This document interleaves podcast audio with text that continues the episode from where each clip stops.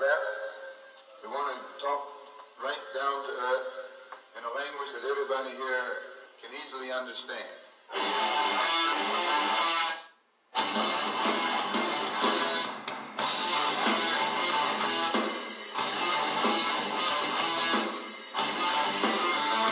What's up, people? Morton's Law back. Another episode. Is this season two? Should I call this season two?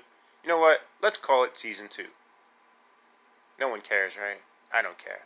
Although I want to thank everyone for the support. I noticed that last episode I did, which is now three weeks ago. Wow, it's been a while. Almost a month since I've done an episode. Um, people are listening, so I'm back. Just been dealing with a lot of stuff, a lot of adversity, a lot of hate, a lot of a lot of miserable. It's just it never ends. But hey, I tell it like it is, right? I pretty much eight mile myself on here every episode, don't I? For those who have seen that movie, Eminem. That's what I do. I tell you everything that's horrible about my life, so there's nothing else you could say about me. I mean, you could, but I think I cover all aspects, don't I? So, what has happened to my life recently? Um, in the last episode, I didn't give you a gnat update because I think you had heard enough. However, now it is warranted that I give you a gnat update. I had an opportunity to move. I feel like in life, I make decisions and I'm really bad at them. I feel like every decision I make, I regret, and they say hindsight is 2020, but when you continually make the same poor decisions, maybe you're just bad at life. Of course, you have that group of people, the support system that tells you, oh, well, you're smart, you're good at this, you're good at. No, no, I suck at life. I accept it. It's okay. You can tell me that. I know I do. You have to be honest with yourself. And this is why I am where I am in life. Because I've continually made bad decisions. A lot of people do. Some end up worse than I do. Could it be worse? Of course it can be worse. I'm not oblivious to people who have it worse than I do. I'm consistently reminded by that. I think God goes out of his way to remind me occasionally. Like the other day, I'm walking down the block, hating my life as a normal day, and I look over and there's a guy at the bus stop, and he had an elephant man's foot. I couldn't believe it. I looked down, I saw the foot, it was fully exposed, and I went, wow. I feel like God put that guy there to show me, he was in a wheelchair also, by the way, to show me that that guy's life is significantly worse than mine. Yet he goes on. And I want it to end. I really do. I was literally, I had a psychiatrist Zoom appointment this morning, and I told that person if I had my druthers, I would let it end. That's it.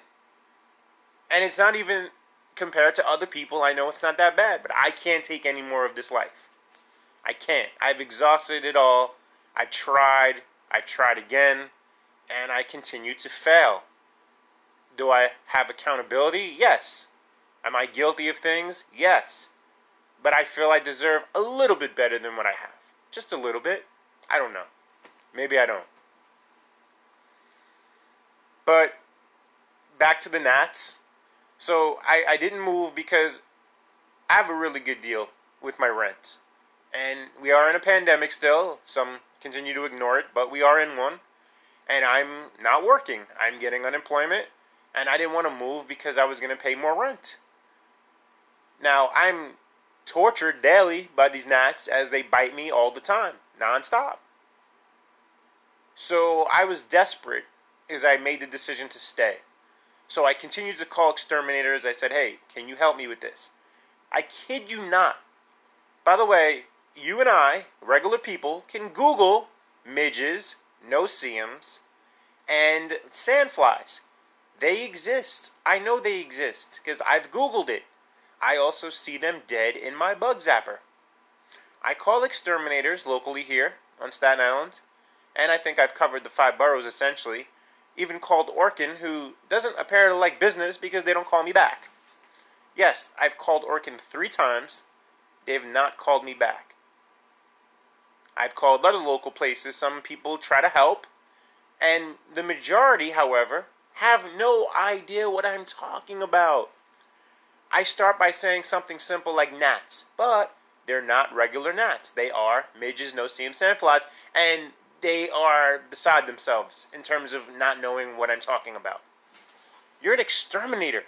Now I know my situation is, is very in the minority, if you will, in terms of how many people deal with what I'm dealing with. I'm sure it's very small, and perhaps more people deal with this in other states and other swamp areas. I don't know. I'm not. I'm near a beach, but I'm not in a swamp area. So this is a little mind blowing that I've encountered this circumstance, and it doesn't end. There's obviously a nest in my apartment somewhere, and I can't find it. I would hope an exterminator could, but they don't want to try. So I said, all right, let's do this. Let's reach out to the old exterminator who did give me a refund, all platinum pest control, Staten Island. I said, all right, they did they did give me a partial refund. They gave me 50% of my money back because the fogger, the bug bomb, whatever you want to call it, it did not work. The gnats are still here. Now, I had an issue with the owner, a small issue because I felt like she questioned my sanity in terms of them even existing. Oh, take a picture of it. What? I'm sorry, excuse me? You want me to take a picture of something you could barely see with your naked eyes? It flies past you. They don't even. That's the thing about these things. When they land on you, you don't feel them until they bite you. So you have no idea they're on you. Well, I shouldn't say that. When they're in your hair, you can feel it, but you're too slow to kill them. I, of course, I smack myself in the head all day, like a mongoloid, trying to kill them, but it doesn't work. So there's that. But I called them back saying, hey, listen, you wanted proof? Come look at my bug zapper. There's 20 of them dead. They die every day. She quickly hung up the phone on me after saying, we did all we can do for you, we're not helping you, which I thought was so unprofessional. Why would you not want to take on that challenge? And say, okay, well, we failed, but now let's do some research. Perhaps there's something else we can help you with. We can maybe clear your drains out if they are in the drains or we'll find the nest another way. We want to help you. And of course, I would be paying them. I wasn't asking for free service.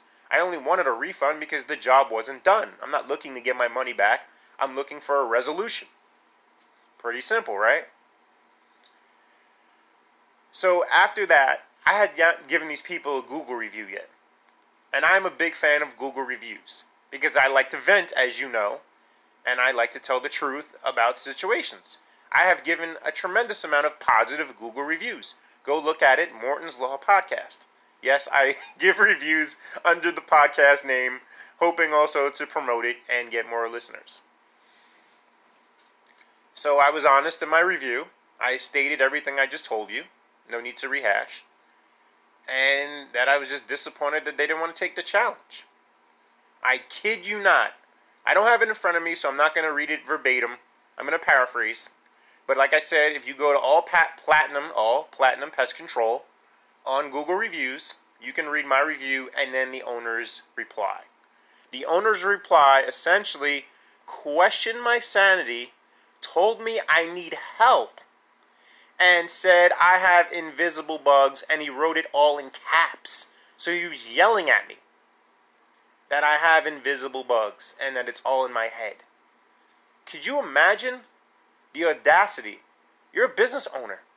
Now, they have great reviews. I even said that in my review. I said, listen, just because you couldn't help me with this circumstance, I'm, I don't doubt you can't help people with mice and roaches and other insects and other rodents that are a nuisance to a lot of people. I didn't trash these people with my review. This guy comes back, firing like just nonstop bullets. I would, if I thought I was under attack by the gnats, this this reply was even more. It was it was basically like a shock and awe. And I mean, look, I know these people. Hey, I got to be delicate here with what I say because everyone's so sensitive these days. But I live on Staten Island, and I'm loaded with Italian people. Okay, Italian people, and I don't want to knock all Italian people because I know there are definitely a load of educated, intelligent Italian people. However, Staten Island Few and far between. Few and far between. And this guy accentuates the type of Italian person that is here on Staten Island. That Trump supporter, that guy who has no knowledge, easily influenced, simple minded human being is what Staten Island represents a lot of those people, especially the Italians. And I mean, I could just hear him. The I could just see the rage on his face. It was almost like it, it was. I don't even know what to describe it as, but he was like invisible bugs. It was like Vince McMahon. You have invisible bugs. And he was just yelling. He's like, "He's like, hey yo, hey, you almost sound like Rock. Hey yo, Rock. Hey Mickey, he has invisible bugs, Mickey. Mickey, invisible. Hey yo, Adrian, he has invisible bugs. Hey yo, hey, I don't know what to do with these. Hey, you know, hey, paisan, eh? Hey, jerk off. Or he could sound like Dice. I don't know what this guy sounds like. Oh wait, you know what? He did call me, so yeah, he kind of sounded like that. He's like, hey, jerk off face, you don't have bugs. They're invisible, eh? Get the fuck out of here, you jerk off. So, yeah, that's what I had to deal with. That's the kind of fucking guy that's here on Staten Island, alright? That's the fucking guy I deal with. So, I, I replied. I was you're able to edit your reply or your review rather. So I I edited it and said, okay, this is the kind of person I'm dealing with. Now you can see that. Look at his reply, his unprofessional reply. I reached out to the Better Business Bureau to complain. They basically want you to give so much information. It was absurd. And I don't even think they handle situations like that, like reviews. I mean, I like I said, how they handled the circumstances wasn't completely professional, but I can't. I don't know. They gave me my money back, half of it anyway. Should I have gotten it all back? I don't know. They did a job, it failed, whatever. But his review, I just hope the people who read that review and his reply hurts their business. In fact, please call All Platinum Pest Control. If you listen to this show and you like my show, call them and tell them you have no-see-ums, midges, and sandflies. What he calls invisible bugs. Let's see how they handle that situation. If they were flooded with phone calls about these bugs that do exist, if you Google, he chose not to Google, and he just wanted to tell me I have invisible bugs. Hey, yo, Mick, he has invisible bugs. Eh? That's right, Rock. He's a bum. Unbelievable. oh, God, this life, right? So, I'm status quo. They're still here. Uh, my landlord is now starting to come around, who initially also doubted me. And she gave me this bug repellent. It's uh, something you plug in the wall, which I'd used in the past in my mother's apartment back in the days living in the, the projects of Shaolin, where we had roaches all the time, not because we were filthy, but because our neighbors were disgusting, and they would come through the walls. I mean, I, let's be honest, in the projects, the, roaches are there regardless of filth. There's nothing you can do about it. But uh, we had Riddex, and it did repel them. You know, they kept them for the most part out. You see one here and there sporadically, but not an infestation. Uh, this thing, I don't know. Now, they say that this repellent uh, could draw them from the walls wherever they are located. I don't know where their nest is. So maybe the fact that I'm seeing and hearing more of them die every day in the zapper, perhaps I'm getting rid of them. I don't know if it's working. I'll check back in, but just no, this is challenging. This is very challenging. So uh, I saw, I was watching the NFL yesterday, which we're going to get into in a moment. We're going to talk about the full league, of course, my Chicago Bears, and much more. But I saw the the tease for Trump and Biden, and that they're to have the first debate at the end of the month. Oh, that's to be amazing, isn't it? I could just hear Trump now. Okay, you're to vote for me, not for this guy, because let's be honest, he might be dead in three months. Okay, um, listen, I'm a piece of shit. I know it, but you love me. How do you not? Okay, everyone loves the Donald. All right, so vote for me and not this old bag. Even though we're kind of like the same age, I'm still way cooler than he is. Okay, so just vote for me. All right, and that's pretty much it. By the way, is there a chance that is there a chance Biden will fall asleep during the during the debate, like Francesa? Wait a second. Wait a second. I, I could just see Biden falling asleep during the debate. what a disaster this country is. Listen, at the end of the day, it's the lesser of two evils. And and we all lose. Don't we lose anyway? What what do we really win when someone is when someone helps. I mean, I don't know. I, I don't get into the particulars, the technical aspect of the what they really do for us, because I, I I read very little about this stuff. I just find it all funny. I find it all amusing. That's what it is. You know what's not amusing though? Is our fucking mayor. This piece of worthless shit, Bill de Blasio. I mean, you can't ruin New York City any more than he has. I don't know if it's possible. It's like this guy was uh, from someone told me recently. I didn't even know this. He was born here apparently, but then was raised essentially in Boston, Massachusetts, where he should go back to immediately because he's a cocksucker. That's what he is. He's a cocksucker. Oh my god, I hate this guy. Everyone hates this guy. I, I don't know who doesn't hate this guy. How did he get reelected? Isn't that alarming? What does that say about his opponent? I don't even remember who the opponent was back four years ago, or was it now two years? Excuse me. It was that was recent, right? Because he still has another year and a half left on his term. Oh my God, what a train wreck this man is. He's only going to make it worse before he leaves. And then I read an article saying that the the people coming, the next people are just going to be like him, if not worse. So who knows what this city could look like in a couple years. Oh, not good. Not good. So I'll take a quick timeout. I'm going to come back with a lot of sports, a lot of football, a lot of football. I don't even know if I'm going to talk wrestling. I don't even have a format. I'm just going off the cuff right now. Going off the cuff, saying whatever the fuck I want to say, because that makes it real. Too many fake people out there. Don't need that shit, right? Morton's Law, back after this. Welcome back, Morton's Law, Season 2, whatever you want to call it. I'm here. Thank you for listening. You can check me out again. Um, I have done nothing with my YouTube channel, so I apologize for that. I don't have a computer, so I'm not going to do chi- uh, shitty video with my phone or tablet. I mean, I guess I could. I don't know. Like I said, my, my uh, motivation is slim to none these days. Can't deny that.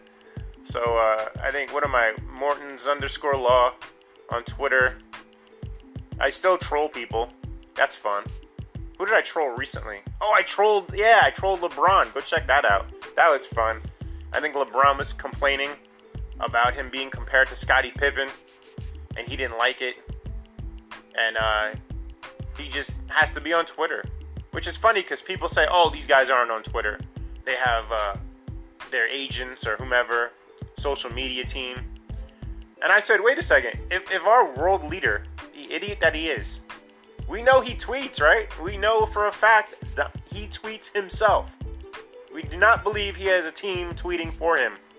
Why can't LeBron James tweet? You're telling me he doesn't take a shit? I take a shit and tweet. Everyone shits, right? We have a few minutes. We can tweet. I think LeBron James tweets. So I would love to see his face to my reply which was basically telling him, Why are you on Twitter? Why do you care about social media? Just play basketball. Stop focus. He's so sensitive. That's what I said. I called him sensitive. I said, You're so sensitive. I said, That's why you couldn't handle the Chicago Bulls and Joakim Noah's fouls, and why you couldn't play in the 80s or 90s. And I think I said something worse than that, too. I forget. But you can check out what was that? Uh, Morton's underscore law that's always fun to troll. Oh well, where am I? So yeah, uh, NFL is back, and the season got off. Well, actually, the season started Thursday night with the Chiefs uh, win.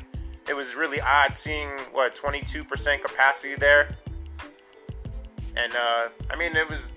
It's what it is. Look, there's only two places that are gonna have fan base, which is the Chiefs and the Dolphins. For the Dolphins, that's about normal capacity, as it would be for the Jets. So uh, that was a.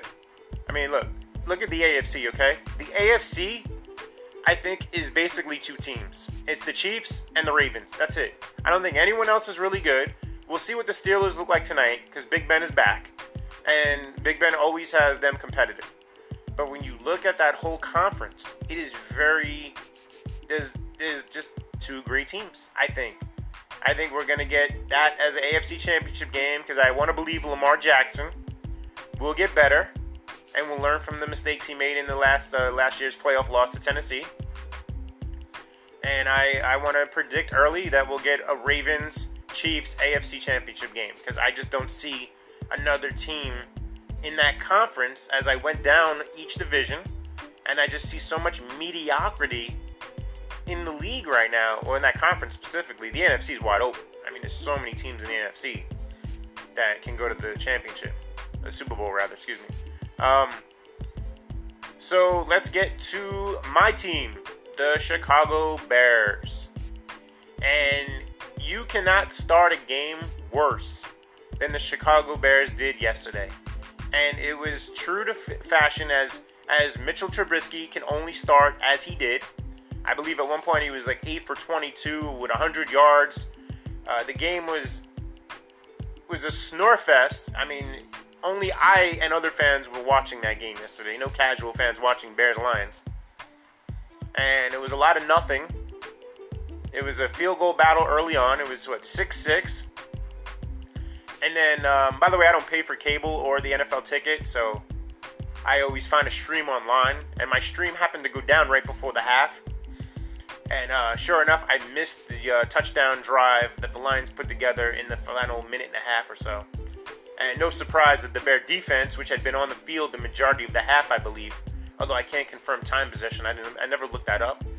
But uh, they gave up a, couple, a cheap, cheap touchdown, poor defense. Of course, uh, Danny Trevathan just in no man's land half the time, just looking lost on the field, not knowing where to be. And uh, I forget who scored the touchdown. I want to say it was a tight end. Was a Hockenson or somebody else? But yeah, the Lions went in the half 13-6. Then they came out and they had another drive to go up 20 to 6. So I'm just I, I, was in communication with a buddy of mine who has his own show right now, and uh, we were talking about the how disgusting it was to watch this game. And I was even calling for the bench Trubisky for the second half. I said, "Hey, listen, it was that close in not preseason, but in camp because there was no preseason. Well, technically preseason, just no games. That if the competition was so close as people claimed it was, and there were even rumors that uh, Matt Nagy was going to go and play both guys during the game, which you could do. There's nothing wrong with that. And I was calling for the bench. Let's go. Let's get let's get Foles in there to start the second half because this is ugly, and we can't stomach this anymore.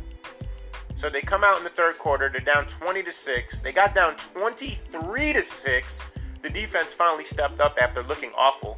I mean, I just I don't know what's going on with this defense. It's not what it was two years ago. Some people want to still defend it and say, oh, it's still good, but they're always on the field. My problem with the defense is they look soft at times. That zone coverage, they get beat in certain spots. They don't get off the field on third down. There's so many lapses on third down where Stafford was completing simple passes where you're like, where's the defense? Where why is someone not there? What's going on? and it was a tough pill to swallow at 23-6, which by the way, I was as close to turning the game off as one could get. I wasn't even gonna do this. I was like, I don't I don't need to do a podcast. What, what am I doing? So at 23-6, I said if they don't score on this ensuing drive, I am done turning it off. So they got down the field. To my surprise, uh, the third quarter ended and they were inside the five and I could I was in absolute shock. It was third and goal, I think, from the two or three, and Trubisky just threw it up, and Jimmy Graham, which me and many other Bears fans were not thrilled about signing, just based on the circumstances. Look, he has not been the Jimmy Graham in a while. He's been on multiple teams now in the last several years, and he's just not the guy. Plus, a lot of people me included, were like, wait, Eric Ebron is available. I believe he went to the Steelers from the Colts. And you could have got him cheaper than you got Jimmy Graham. But in this situation, Jimmy Graham with the height, what is he, six six? He made the easiest touchdown catch you can make. It was like the defensive back wasn't even there. It was so bizarre. It was like, you know, at least pen- knock into him something. Get penalized. How could you just give up that easy touchdown? But he did and now it's 23 13. and then the Bear defense got a stop. And oh no, check that. I'm forgetting a part. Remember, I'm just going off the cuff here, people, so bear with me.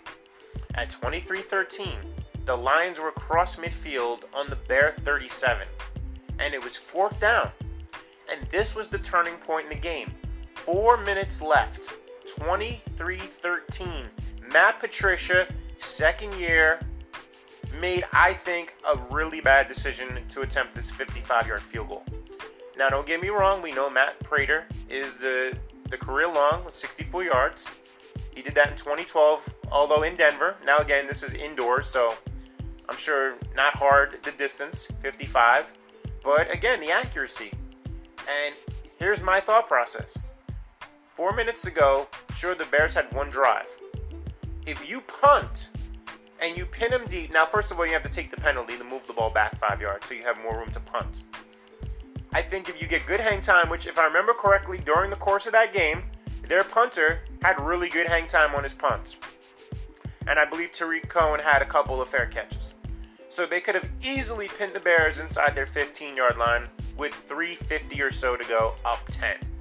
I think that was the play to pin the Bears deep and say, now Trubisky, you're going to have to go 85 yards or whatever for a touchdown. Instead, they kick the field goal, and Prater hits the upright from 55, misses. So you give the Bears the ball at their own 45. Now they have a not a short field, but a lot shorter than it would have been. And Trubisky takes him right back down the field again. And he was even helped by a face mask because he eluded a sack, which was great. Because, look, the first three quarters, you could not be worse. He was in the backfield making every horrible decision one can possibly make. Jonathan Vilma, who was the color commentator making his debut in the, in the Fox booth, was was very critical, open and honest about the mistakes Trubisky made and the, the poor technique and just just flawed decision making of, of uh, his his uh, just day the entire day until the fourth quarter. He just like flipped the switch. He became Lincoln Hawk. He turned the hat backwards and he was ready to arm wrestle. That's what it was. So he avoided the sack. I hope you guys appreciate that movie reference. I like to drop those once in a while. So he escaped the pocket, ran for 20 yards. They threw the flag for the fa- uh, face mask, and now the Bears have the ball on the line 35.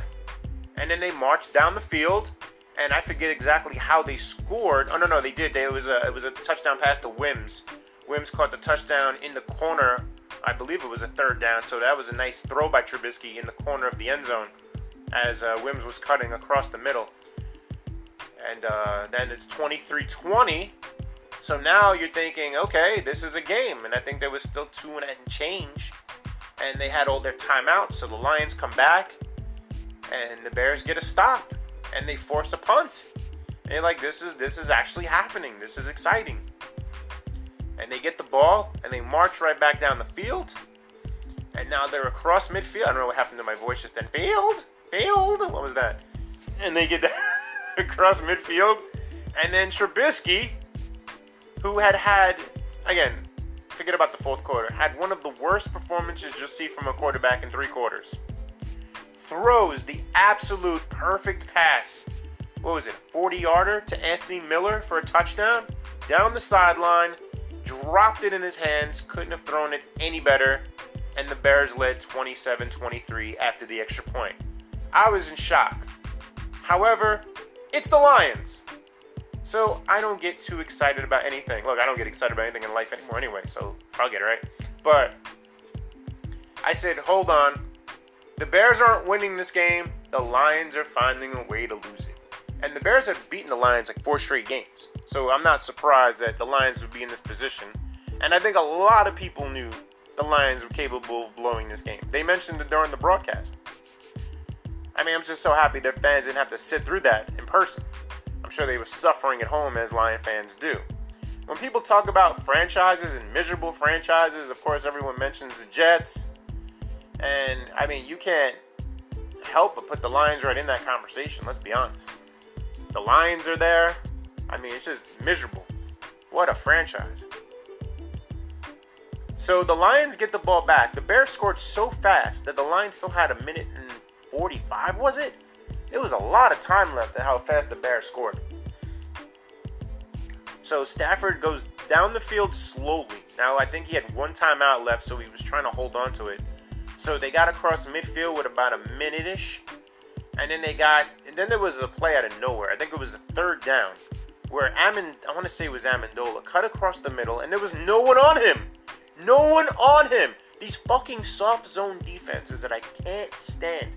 If you're dropping seven or eight, which I think the Bears were probably dropping at least seven, if not eight, how is a guy running across the field with no one knowing where he is? That is the problem with the zone defense. Guys get lost. Who's got whom? Where are we? Where are you supposed to be? And then the guy runs free. Amendola had like a 25 yard gain. And now they're inside the 20 yard line with, I think, 15 seconds. So they had a few plays left. I think the first down was an incomplete pass. And then here it is. This is the play of the game. I could not believe this happened. And the Bears could not have been any more lucky to win this game in this circumstance. Stafford drops back, hits the rookie Swift, who's wide open, blown coverage by Trevathan and Buster Skrine. I don't know who was helping.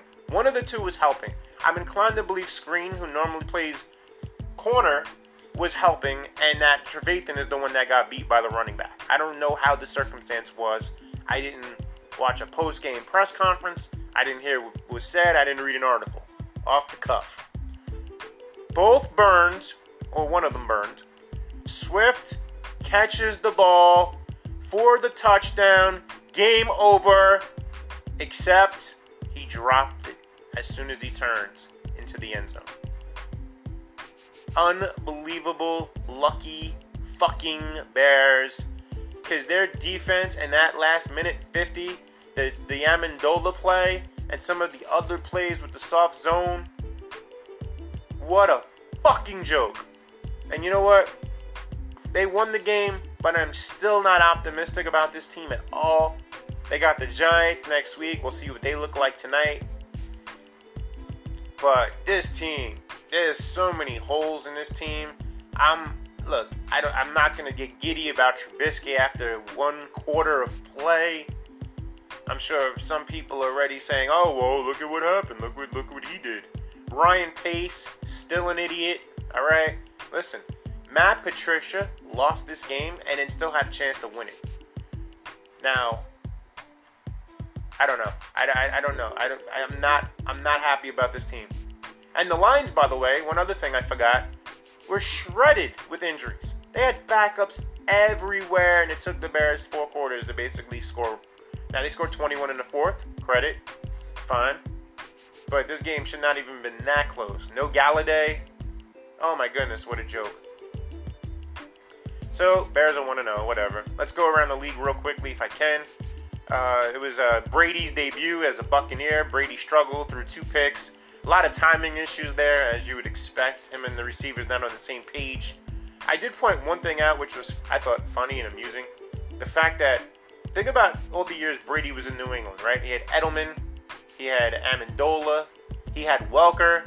Brady always has a white, short receiver who's in the slot and fast. And add another one to the list. What is his name? Scotty Miller. I think he caught five for 72 yesterday. Uh, Mike Evans didn't catch a ball until the last minute of the game, which was a touchdown. Uh, Godwin had, he's on my fantasy team, by the way, who I spent a lot of money for an auction. Uh, a disappointing, I think, 70 yards ish or something like that. But the, the, the defense, the defense of the Saints, just that much better yesterday anyway. But the Bucks will get better. There's no doubt about it. The Bucks will figure it out. I don't like their running game. I think Fournette will eventually take over. Not a fan of Ronald Jones at all. So I think Fournette will be the guy as the season progresses, especially on the goal line, which is why I drafted him in my fantasy. Speaking of fantasy, holy shit, what a day I had in one of my leagues. My two quarterback league, I scored 242 points. League average is like 170 on a good week, 180. Some teams score 200, rarely. 242. I have Lamar Jackson, who of course was a stud. By the way, the Cleveland Browns. What an embarrassment. Oh, what an embarrassment. I don't know the stats. I don't I couldn't tell you what Baker Mayfield did, but I'm sure it was ugly. I know Baltimore had a lot of points on defense and fantasy, so I imagine there were multiple turnovers. Couldn't tell you anything. But Lamar back. I mean, I, I want to believe he's going to get better, like I said earlier, and he'll have a better playoff this upcoming season. We'll see. And then Aaron Rodgers. A lot of people wrote Aaron Rodgers off. In my fantasy drafts, he dropped. He dropped tremendously. Now, again, one week, right? One week, he shredded the Vikings defense. Davante Adams, what do you have? 215 yards on 12 catches, it was, I think. Multiple touchdowns. That was a shootout. No defense. So, the Packers look good for now. And um, I'm trying to think of the rest of the league. Uh, the Jets looked like the Jets. I know Darnold had a touchdown, but the Bills are just too much. Look, Allen is better than people thought. Allen is he's also a really good fantasy quarterback. Let's be honest, because he runs the ball into the end zone. And when you're in a fantasy league where your touchdown is only four points, you want Allen because he's going to give you the six points on the ground, just like Lamar Jackson does, just like uh, Kyler Murray will do. Russell Wil- Russell Wilson, what a day he had yesterday. 31 of 35, four touchdowns, no interceptions. Would have been my fantasy quarterback. He is in one of my leagues that I don't care about but I wanted him in my auction league and my app crashed. And he was nominated first. And when I got back into the room, Christian McCaffrey was up. And I didn't go check to see who was already taken, thinking McCaffrey was the first guy up. I find out in like round eight or round nine. I'm like, when is someone going to nominate Russell Wilson? Because I didn't do it. I wanted to see what people would bid on him. Because I was willing to spend, I would have probably spent 20 someone bought him for $13. I would have definitely outbid this person for Russell Wilson. So I'm stuck with Carson Wentz, who, by the way, had a really good first half and then realized he's Carson Wentz in the second half. I mean, that, you, you can't make it up. And a buddy of mine who's an Eagles fan was telling me how poorly Wentz was throwing the ball and had two picks and just looked awful yesterday in the second half and I believe the, the Redskins scored what the last 27 points of the game after being down early. What a disaster the Eagles are. And look, they don't really have any weapons. Their weapons are the tight end. It's Goedert and Ertz. You, you, Alshon Jeffery and DeSean Jackson. What are they right now? What what are they as wide receivers? What kind of threat are they? And the running game, blah. I mean, wh- who's there? Who's there that you care about? Nobody. So, uh, thinking about the rest of the league real quick. Uh, the how about the how about Vegas? It's gonna be weird saying Vegas, isn't it? Right? The Oakland Raiders. That was a good win for them. Uh, my boy Jacobs had a big fantasy day. So did Carson for Seattle, three touchdowns. That's the thing with the with the running backs too. You get the running backs who catch the ball. They score. They don't have to have a great game on the ground. They get those dump passes in the flat, run it in, get some touchdowns. Dalvin Cook did the same thing, I believe. Oh no, maybe I think he had just rushing touchdowns yesterday. But I'm loaded at fantasy running backs. trying to think of the rest of the league. What else happened yesterday? Anything that stood out? Um, Atlanta. Matt Ryan threw for 450 yards in a losing effort in against Seattle. Game I, I already mentioned Russell Wilson. Calvin Ridley had like 29 fantasy points. What a day.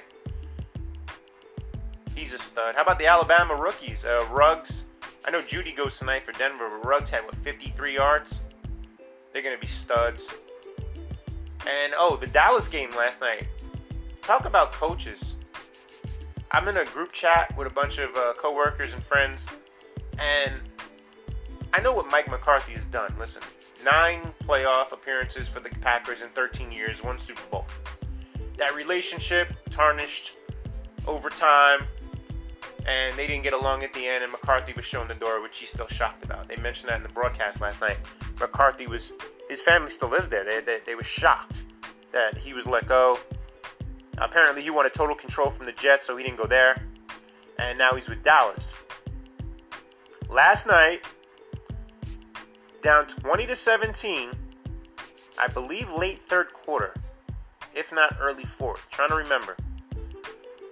Fourth down, field goal range, fourth and three, they go for it instead of tying the game. Now, this year, are you going to say on the road, at home, does it really matter? There's no crowd, right? Unless you're playing in Kansas City or Miami, there's no crowd. I didn't like the decision. Excuse me, hairball. Um, I'm half cat, by the way. Uh, so you got to kick the field goal there to tie it at 20. You got to kick the field goal. They they had a horrible chance at the end to come back and tie it. Um, look, the Rams are better. They look better slightly, but I don't think they're they're that good. The Rams third down efficiency was terrible. They ended up with a lot of field goals. They didn't get in the end zone. I mean, Robert Woods is tremendous. He's one guy in fantasy I wanted, I didn't get. Big Robert Woods fan. He's going to catch like 90 balls again this year because they use him out of the slot. Sometimes they even they even run trick plays with Robert Woods. I don't love their running backs, Akers, and I couldn't even tell the other guys. I mean, just I, I mean, I know Gurley went to Atlanta. He scored a touchdown yesterday, but I don't love the Rams. Uh, the upset, one of the upsets of the day was actually Arizona in San Francisco, winning that game. Kyler Murray with the late touchdown. I think what Kenyan Drake scored after uh, Murray threw a deep pass to Hopkins, who was ruled out at the one, and then Drake ran it in. I wanted DeAndre Hopkins in fantasy. I knew he was going to be huge this year. I think he had what 13 catches, over 150 yards. What a monster with Kyler Murray. They're going to be good. Look, that that is that is the best division in football, right? I mean, what other division can you argue as being the best?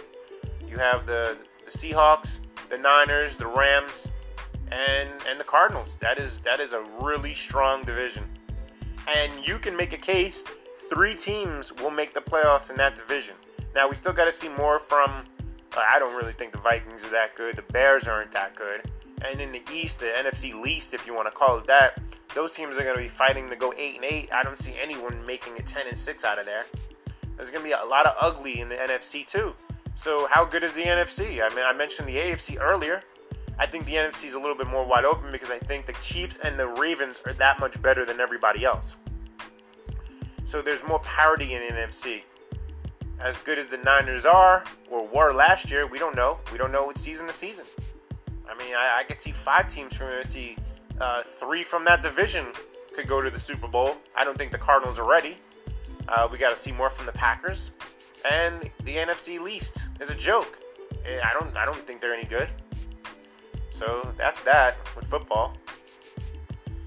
Um, I really don't have much to say about wrestling. I'm not to take another break. I haven't really, I, have been watching, don't get me wrong. I've watched, but there hasn't been anything great to, to, care about. The ratings are up, I'll say that. And people, like one of my buddies doesn't get ratings. He's like, well, why do you talk about ratings? People care. What do you mean, why do I talk about ratings? Numbers are up. SmackDown had a 2.2 Friday, which was their best number since uh, the show after WrestleMania.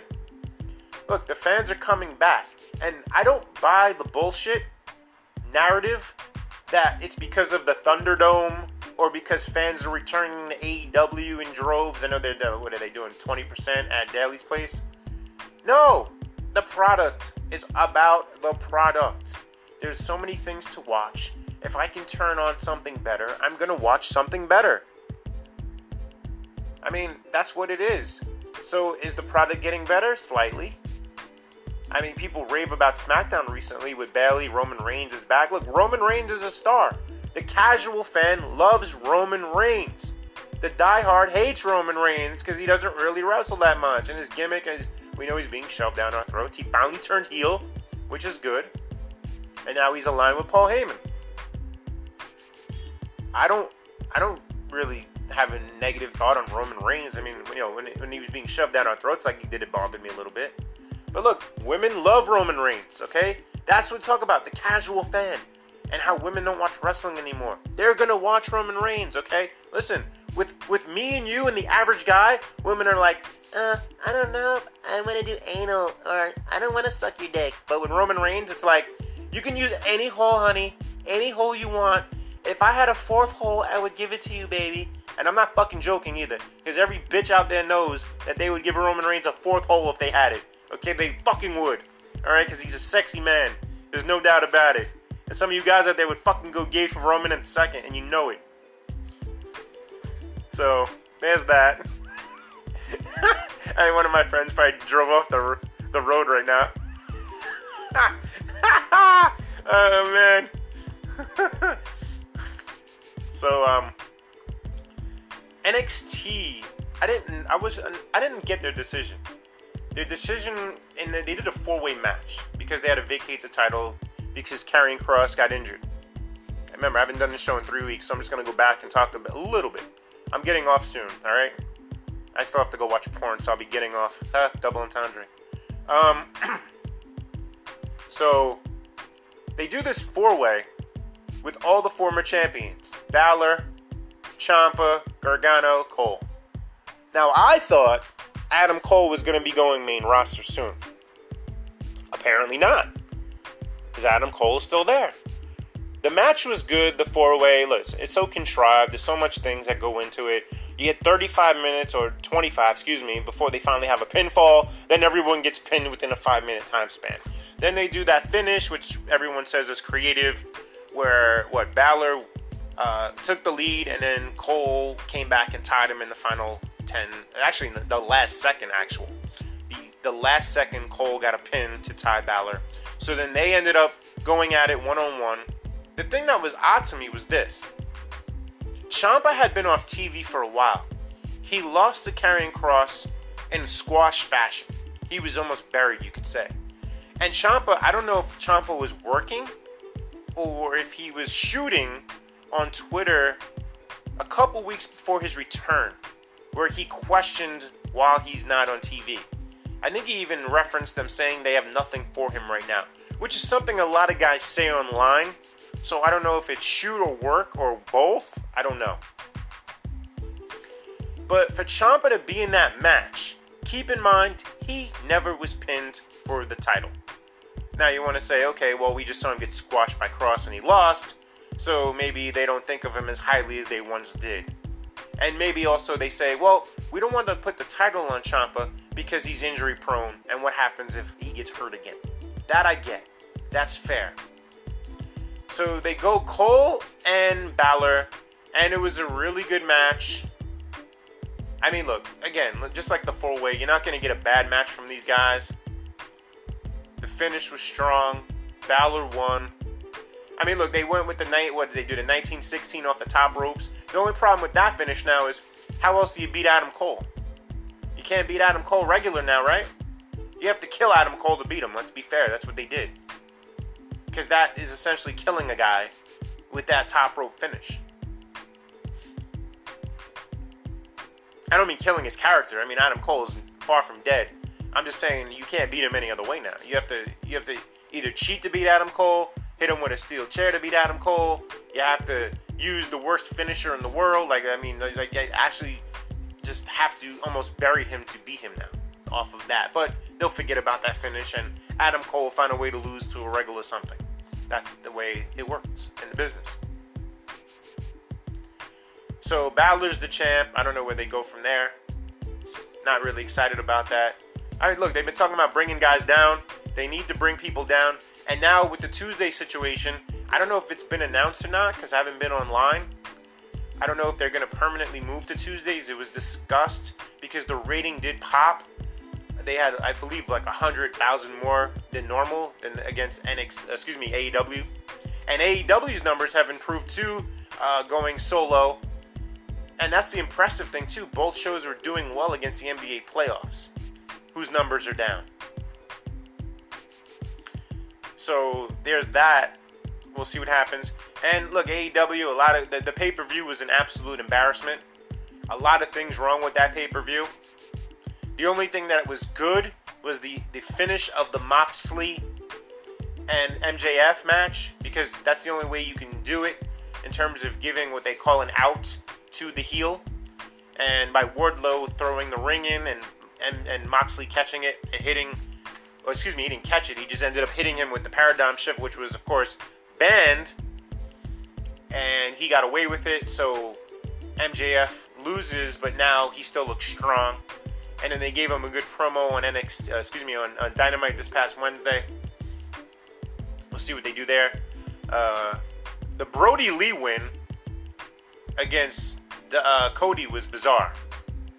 I don't know. I know Cody's out now and he's doing this new TV show that they promoted. Who's gonna watch that shit, right? So uh, Cody put over Brodie Lee in like 90 seconds or something like that. He had no offense in the match. And now they again with the Young Bucks and FTR with the whole elite thing. Look, I told you guys how it should happen. Go back and listen. I'm not gonna repeat myself. They are dragging this shit out way too long. Way too long. I don't know why. What they're just gonna go their separate ways and no one's gonna really turn heel? That doesn't make any sense. Get some heat on somebody. They have to jump Page and beat him down to get him that babyface pop. You gotta give him the sympathy of the babyface. He has to get attacked. They teased Omega attacking him with the chair after they lost the tag titles it all out. It didn't happen. And then you had the Bucks leave the way they did, or whatever. I forget who left. But you gotta have Page attacked. And then Omega now says he's gonna go single, so of course he's gonna be going after Moxley. I don't know. We'll see what happens with that. Uh, real quick on the NBA playoffs. If you're the, the, the Clippers right now, this is bad. This is really bad because for people who hate the Lakers, if you hate the Lakers, you were holding out hope that the Clippers would be your savior. Your savior to prevent LeBron James from going back to the finals and potentially winning another championship. The Clippers may not even get out of the series now. They are up three games to one double digit lead on the Nuggets, and they blew game five. And then yesterday they got beat up pretty bad in game six. Game seven, wide open. The Nuggets win. We know the Lakers can walk the championship. They don't even have to play a series. No disrespect to the Nuggets, sorry, it's just the reality. The Clippers, on the other hand, they seem to sleepwalk through some games. I don't think the intensity is there. I even see Kawhi looking like he checks out occasionally which is an alarming indictment on an, an, a great player. A great player that I enjoyed watching in the past and thought he was the guy that gave all his passion to every play. Apparently, he doesn't. I've seen him get beat in this playoffs many times on defense, looking like a regular guy out there. Now, listen, I know it's when you play 40 minutes a game, it's hard to play every minute because you want to preserve your energy for the last five. I get that. So sometimes guys aren't going to try as hard in circumstances. But sometimes he looks checked out more than he should be checked out. And uh, we'll see how he steps up in game seven. This is all on Kawhi. Because Paul George, I don't trust Paul George at all, nor should Kawhi, nor should anyone in the Clipper organization. I've never been a fan of Paul George. I don't get Paul George. He's just another guy. He's a he's a he's a, he's a Carmelo he's a Carmelo guy who plays better defense.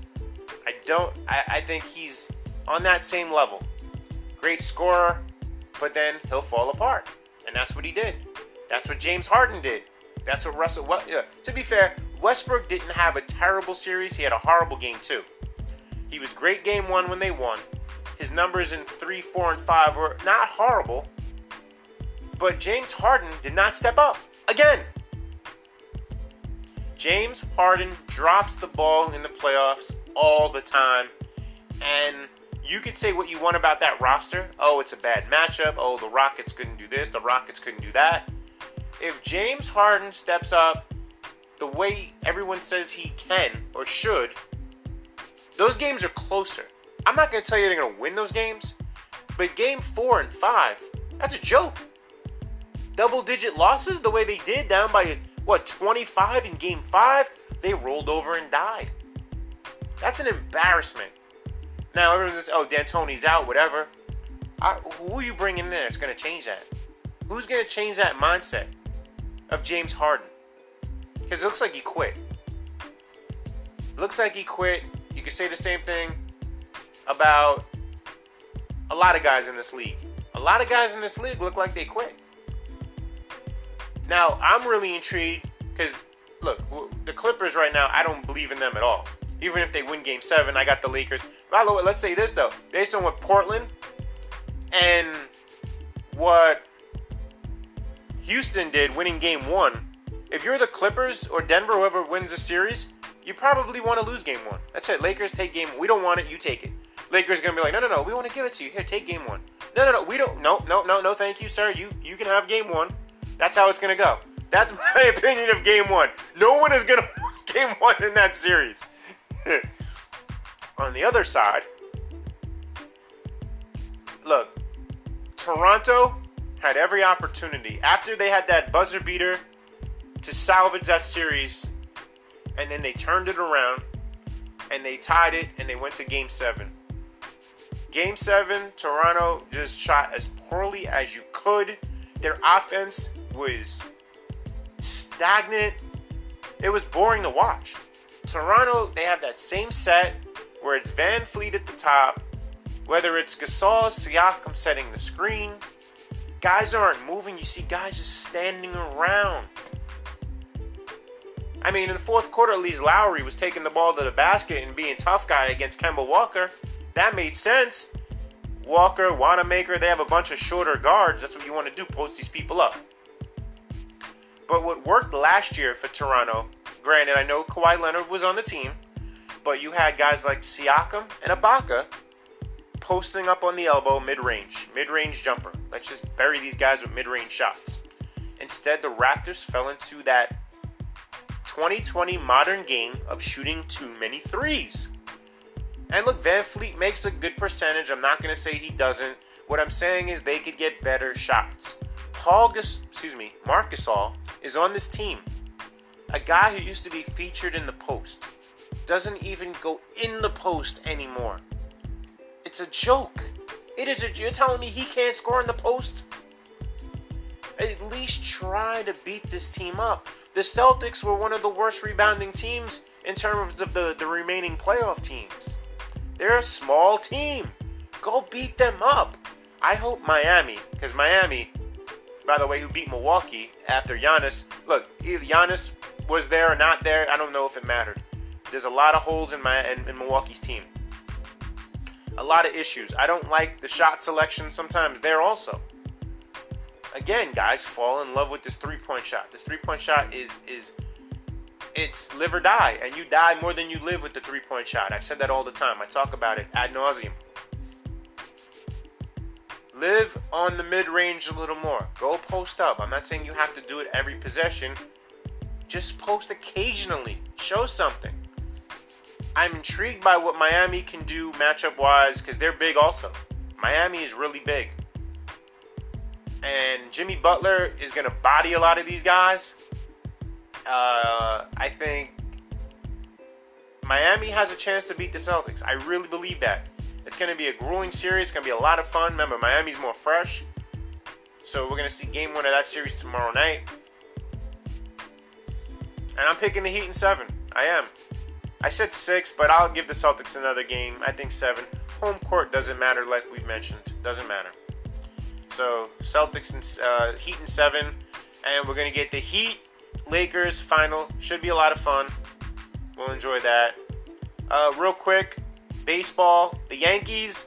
Wow, talk about a stretch. The Yankees. I think they had lost 15 out of 20 games, and they were what 10 games over and even more than that. And then they went back to essentially 500, 21 and 20 into the weekend series with the Orioles, and the Yankees swept that series. So the Yankees now sit, I think, 25 or 26 and 21. And look, there's a lot of holes in this offense. And the biggest issue with this offense this year, unlike last year, is guys have not stepped up the way they did last year. Last year, you had Tauchman come out of nowhere, have a big season. This year, he's faded. You had other guys step up last year, and they have faded too. So if if the big bats aren't gonna now Torres just came back. I don't know the latest on Judge or Stanton, but look, LeMahieu's been gold. He always is. There's just a lot of holes, and the pitching. But again, this can all flip if they make the postseason. It was not a clear cut. It's not as clear cut as it was. that the Yankees were uh, a shoe in, considering there are eight teams making the playoffs this year, which is an absolute joke. But the Yankees, once they get in, if they get in, of course they can play with any of these teams. Now, Tampa Bay looks amazing with their pitching, no doubt about it, and they're going to be the biggest challenge. I don't believe in Houston right now. Houston looks very vulnerable. Uh, who else is there? You're going to say, I mean, Chicago, the Chicago White Sox. I don't know about them. I don't know enough about the White Sox to say, are they a threat? The Indians are good. I mean, the A's are good. I, I don't know. We're going to see. But I think Tampa's the biggest threat to the Yankees in that circumstance if the Yankees get in. So, uh, look, they got healthy. And in terms of beating up on the Orioles, which is which was uh, what I mean by healthy, and now uh, we have a few games left, a couple weeks, and then the playoffs. So making the best of the circumstance. I hope everybody is out there. Uh, some quick plugs. I want everyone to check out my good friend and listen to her podcast, Valerie Lynn Show. A lot of fun. She talks about life and how awful it is, just like I do. Kind of the, the female version of me, if you will. she, she hates everything like I do, and she has a lot of struggle with with people, and because we agree people suck. So there's that. Uh, of course, uh, I know the Box Seats podcast, the Box Seats Suck podcast, is back, so you can listen to that. And I believe uh, the re- the Work Shoot Wrestling podcast is still active and going too. So check out those three podcasts. A lot of fun. Enjoy. I know this episode has been longer. I want to believe I will be back weekly now uh, with football season going, and then of course the playoffs going and everything else going. I should return next Sunday night or Monday morning with another episode. So, thanks for checking me out. I appreciate it. And take care, everyone. God bless. Gay sex.